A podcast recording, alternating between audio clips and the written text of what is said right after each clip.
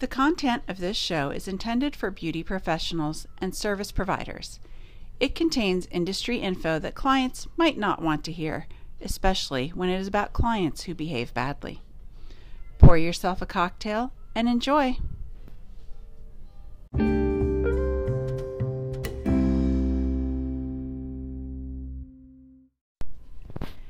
Today, we're going to talk about developing a goal you can use this process for any goal that you might want to set, whether it is personal, business, um, financial, you know, any any kind of goal.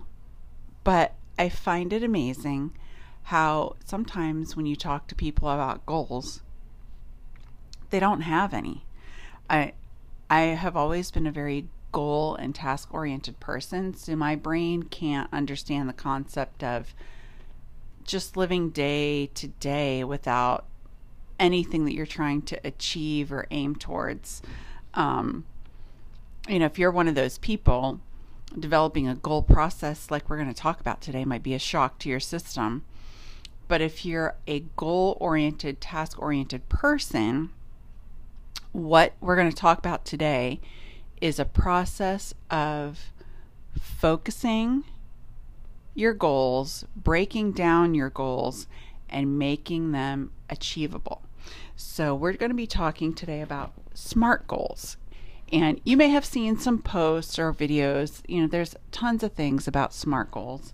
SMART stands for Are your goals specific, measurable, achievable, realistic, and time oriented?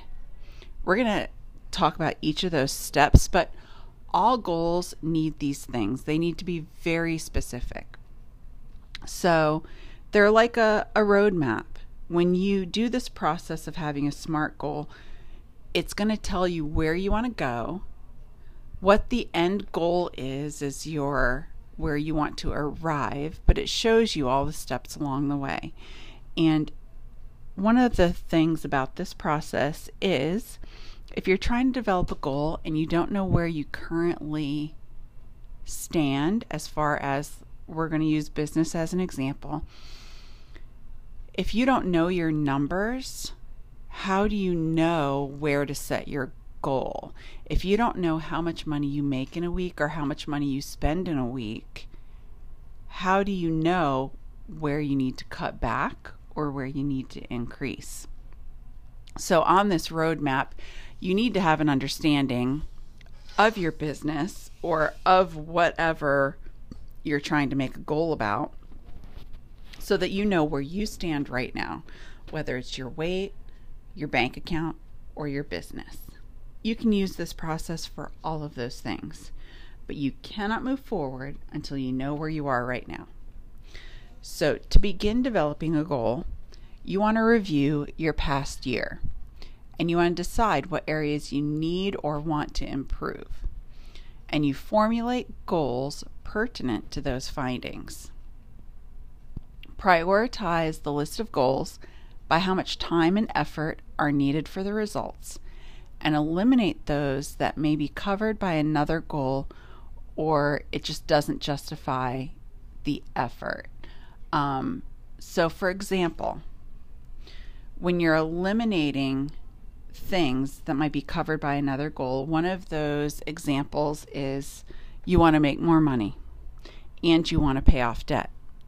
Well, those goals intertwine because in order to pay off debt, you most likely have to make more money.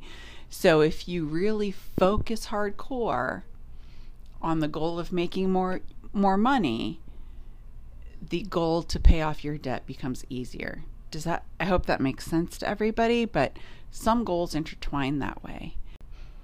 So, you want to start with the most important goal and work it into a specific format. You want to make numbers as specific as possible and designate a date and time that you will reach the goal. Since we're talking about business and business is all about numbers, this is why it's important for you to know where you're at right now, number by number. How many clients you do in a week, how much money you make in a week, how much on average does a client spend with you. Those are the big ones. You have to make certain that this is the goal you want to achieve and own it. Your heart needs to be in it in order to achieve it. If it isn't that important to you, you're not going to work through the process of doing all the steps necessary until you've hit that rock bottom where this goal is so important, you have to get it done. Make sure the goal fits in with the rest of your life and does not conflict with anything. Make sure that it is measurable along the way as well as measurable at the end result. Make sure it's achievable. It should be challenging, but not impossible. For example, if you were going to use your weight, a starting goal that is just not specific would be the phrase, I want to lose weight this year. Well, who doesn't? A workable goal would be I want to lose 50 pounds by December 1st, 2022 at noon, bringing my weight from 180 pounds to 130 pounds. That is a workable goal. It is a SMART goal. It is specific, measurable, achievable, realistic, and time oriented. One of the most important things is to write your goal down. Any goal not written down is worthless. Put it in a location where you will see it every day. It could be if you are a calendar or notebook person, putting it in on a everyday specific day to see this is what I'm working towards today. It could be a vision board. Um, you know, some people laugh at vision boards, but they're very effective because the more you see something, the more repetitive it is, the more true and recognizable it can be to your brain. So, vision boards are great, especially when it comes to things like weight and numbers and money. Now, weight vision boards, there's a lot of body shaming and unachievable results that people put up on vision boards. There's a lot of, you know, the Instagram unachievable results of people who are using steroids and all kinds of things. Be conscious of your mental health when you are using weight as a goal. Be conscious of your body type. What is really achievable? What are you really willing to do? Instead of having pictures of people with unattainable perfect bodies, you might have pictures of yourself from your past to your present. Do a timeline of yourself and go back to where you were happy with your weight, happy with how you looked, happy with how your clothes felt. So stop here and picture the world through your eyes if and when you achieve that goal. Think of all the pitfalls you might encounter on your way and write them down. If there's a pitfall with what might happen in business, what might happen to your weight journey, what might happen to your home project journey, things that could trip you up. You want to be aware so that you can think of ways to tackle those barriers. You should also write how would you tackle that barrier? Write that down. And be as positive as possible. Again, don't shame or blame yourself. Um, because the more negativity that you list on these goal worksheets and these goal vision boards, it's a, it's a subliminal signal of negativity. You want to be as positive as possible. You don't want to say I hope or I wish to. No, you want to say I can. Because the more you say I can, the more you will believe that it is possible. Think of all the resources you have available and write them down. Share your goals with those who can help you achieve them. People want to help others. It's our human instinct to naturally help others succeed and achieve their goal. Um, In business, that can be a little trickier because in the beauty business, we know it's ugly. There's a lot of competition and people trying to hold other people down. But if you have a mentor or someone that you trust or someone who is successful that you look up to, drop them a message, follow them, look at all of their websites, pages. How do they reflect their success, and how would you want your success to be reflected in that way? If they have a certain look that you would like to achieve as far as the serenity and ambiance of their salon, put that on your vision board because sometimes just changing your ambiance makes you feel more successful, makes you more confident in working towards that goal. One of the next steps is to decide what may warrant changes in your goal and write that down. You know, we've talked about pitfalls, falls, and we've talked about barriers. Um, but this is what would make you change your goal. For example, we're going to use a roofer. So, if your business was roofing and your goal was to do 36 new roofs this year, and you were on your target for the quarter of nine, what happens when we have a hurricane in June and you have to spend time helping out folks who have roof damage? At the end of June, you might have to change your roofing goal because you've lost that 30 days. Um, another example would be for your weight.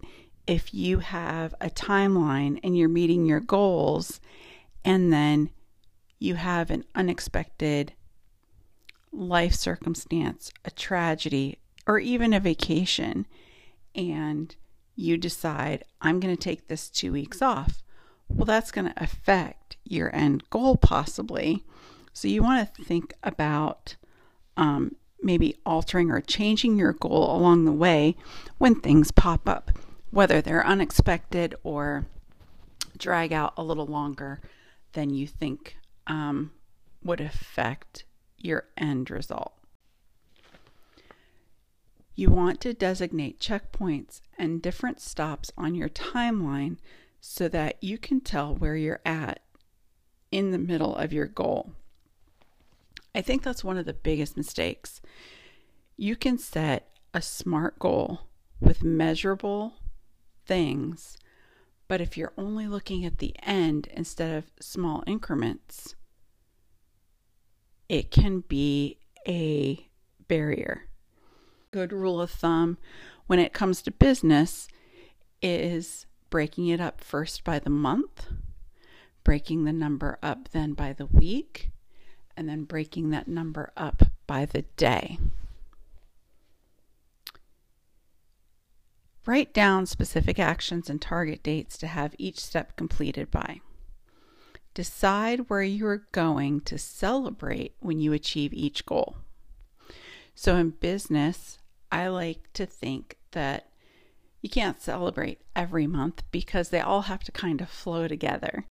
I think that a celebration at the end of the quarter is warranted, and that's when you reevaluate where you are, where you're going, and what you might need to change up because every quarter the season changes. And in the beauty business, you know, we're dealing with hair, skin, and nails.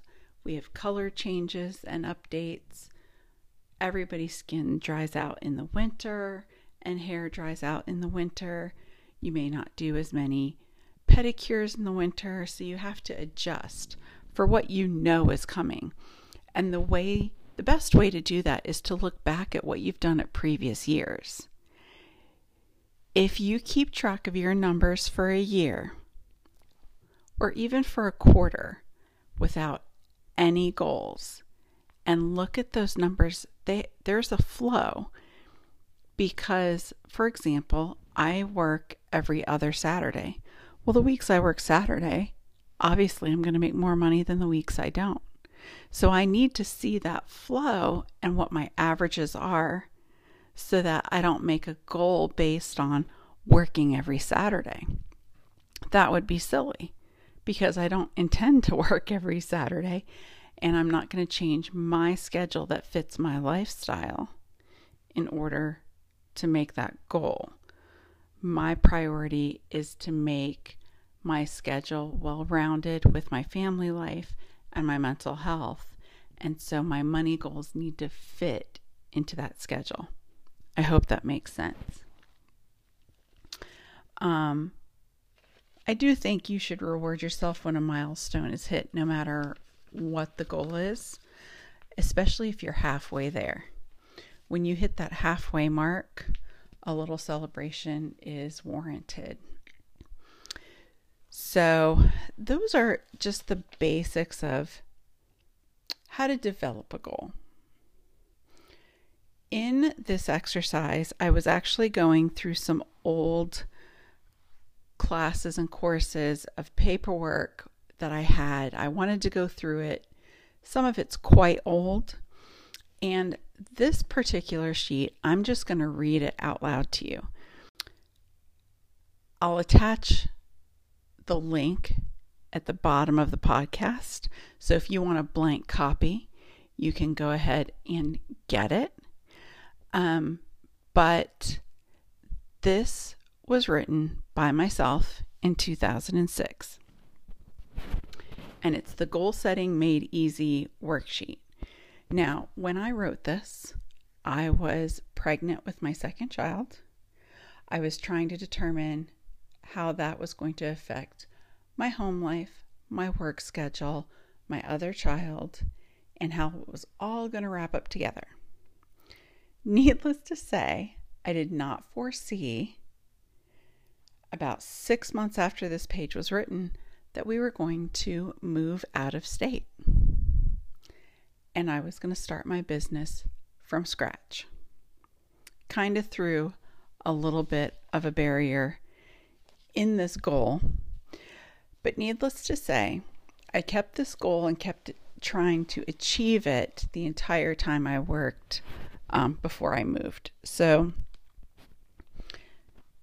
I'm just going to read this sheet out to you. So, my imp- most important goal for this year, which was going to be 2007, which was the year that was coming up, was to balance my work schedule and home life with family. I need specific work hours set with standing appointments only. Question Does it fit with everything else in my life? Yes. Is it obtainable? or realistic? Yes. Is it measurable? Yes. And is it specific? Yes. Where do I stand now? Currently, I have too many clients to serve in the schedule that I will be returning to work with in 2007. I have 35 to 40 standing appointments on rotation and an additional 25 to 30 people who randomly schedule in the little spots that are not already taken by standing appointments. I need to cut back clients to standing appointments only, and I want to achieve this by June 2007. So, here's here's an important question. What will it be like when I accomplish this goal? I will set my work schedule with standing appointments. I will eliminate no-show and cancellation clients since these clients are not reliable and do not value my time and services. Okay, I just want to stop right there for a minute because here we are in 2022 and I wrote that in 2006. This is a boundary that I learned in that year that I have continuously worked on achieving. If you don't have a standing appointment with me and you make appointments on the fly, you must give me a deposit or a credit card to hold on file. And if you no show or if you cancel last minute, more than three times, you are eliminated as a client immediately. I don't have the patience to constantly rework my book because I see on average 25 to 30 clients a week in a four and a half day work week. They know what my boundary is. It is very clear, and I stand by it. I've stood by it more than 15 years now. I will stand by it today. So, what obstacles will I encounter by making such a goal with standing appointments only? Determining what clients to keep by service will be the biggest obstacle I encounter. I want all of my clients to remain happy in the salon. And the biggest pitfall is if I go into labor early or have to go on bed rest, how will I hang on to those clients when I am ready to return to the salon? That is a huge issue. If you have a medical condition, whether it's pregnancy, surgery, God forbid, you break your hand, you break your foot, you're going to lose clients. People wander away. Sometimes they find someone new. Sometimes they wander back. But this is an obstacle I was trying to mentally prepare for.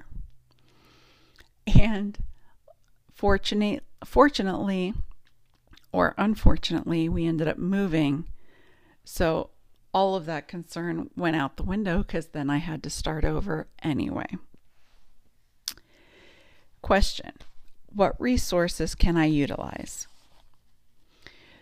The advice and experience from my current salon owner and her business coach. Also, the daily service logs and rate per hour sheets to determine which services are my top profitable services. So, just to take that, um, I worked in a huge salon at the time she provided us with these business classes and CE classes so that we knew how to make goals. And we kind of worked at our own pace, but she had a business coach. And um, we all worked together as a team to make that salon successful. And side note, it is probably one of the best places I've ever worked. She was a fantastic owner, and no place I've worked when I moved ever lived up to that. Um, I had a lot of influence and impact in my salon career from this owner. She has always been, in reflection, my biggest resource and person that I learned from. So, who can help me accomplish this goal is the next question. So, obviously, the business coach, the salon owner, and my husband and family as well. Because anyone that's going to be affected by my schedule and work life, anybody that I'm going to count on to help me, has to be included in this goal and project. So at the bottom of a goal sheet, you want to list your steps in achieving the goal. A good figure is about 10 steps. I think I listed maybe 12. So I'm just going to read those really quickly. First step determine the days and hours I will be available to work upon returning from maternity leave. That would depend on childcare, my husband's um, work hours and his schedule, and anyone else, any babysitter that I might have helping me out. Two, determine the amount of services to perform each day. Was I going to work a four hour day or was I going to work a, a 10 hour day? How many services could I fit into those time slots? Step three was to review my customer service profiles. Anyone that had canceled more than three times, I was not going to ask for standing appointments. And when I say canceled, I mean canceled and didn't reschedule and then came wandering back a few months later, or canceled and just kind of became wishy washy, they were out. I only wanted standing appointments and people who supported me. Step four, review with those clients what they want, need, and prefer. So if they had gel nails and they wanted gel nails and now a toe polish change every few weeks, I had to see if I had time for that in a standing appointment. Or if they were manicure pedicure, but now they wanted to add nail art, I had to make sure that my schedule would allow it. So making notes on clients and what they typically get kind of gave me a reference point to start from when I sat down with a physical calendar and started creating my schedule. Step five plug in standing appointments into the work schedule. That's what I did with a physical calendar. I make made a pretend schedule to see with everyone's availability where I could fit them in. Step 6, review profitability for those days and adjust if necessary. So, when you look at that calendar, if you're doing toe polish changes all day, it can be a profitable day, but you're also going to end up at the chiropractors. So, vary services, but make sure some of the small, more profitable services that don't take a lot of product or time, like polish changes, paraffin treatments, selling retail, people that you know that buy retail, try to guesstimate what those dollar amounts will look like each day. Step seven, inform the clients I cannot serve and recommend other service providers. That was hard. Breaking up with people is hard. And you can always say, well, I can try, but I can't make any promises. But in the end, if they're not a reliable client and you just have don't have the good feelings about it, let them move on. Step eight, I had to call and interview care providers for my children. Step nine, I had to negotiate with them what days and hours that they were available and how much their pay rate was. If I'm going to look at my day and make $100 during the day and I'm paying a babysitter $125, it's not worth it. You have to look at these things in life, unfortunately, because if you're working just to turn around and pay a babysitter, that's not going to work. You're not going to have any money left over for diapers, formula, toys, eating out, whatever it is that you spend your money on, whatever your money goes to in your family budget. If you're a sole provider, that definitely doesn't work.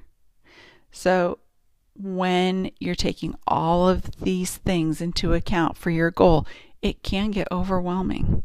There can be a lot of numbers, no matter what your goal is, because everything has to be measured. Sometimes it has to be a ballpark figure, but sometimes you can be very specific about those measurements. So that's step number 10 is looking at all of these numbers and things and deciding what's going to get cut, what's going to get added, and adjusting if necessary. I hope all of that makes sense. I feel like I'm rambling on um, about developing goals. There's they're so personal. It's really difficult. Um, that's why it's always good to know who you can get advice from, who you can look to to help you. Some of us in the beauty business don't do great with numbers. There's a lot of us that are horrible with bookkeeping and budgeting, and we're very, you know, artsy brained, and that does not come natural. So, sitting down and working the numbers might actually be a goal for one of your days. Making yourself sit down and do it. So, here's the thing with goals you can make them smart goals, you can make them achievable, you can make a variety of goals at one time. And uh, make a little progress every day. But again, if you make it positive, it's going to be so much easier. The days that are negative, the days that you don't reach your goal, the days that um, you're just not feeling like working on those projects, or you're not feeling well, or you just don't want to think about it anymore, you have to let those days go. And just remember tomorrow is a brand new day and you get to start over. You might have to make up for the day that you let go if you want to reach your goal at that end timeline. And you might have to reset yourself a little bit mentally or physically.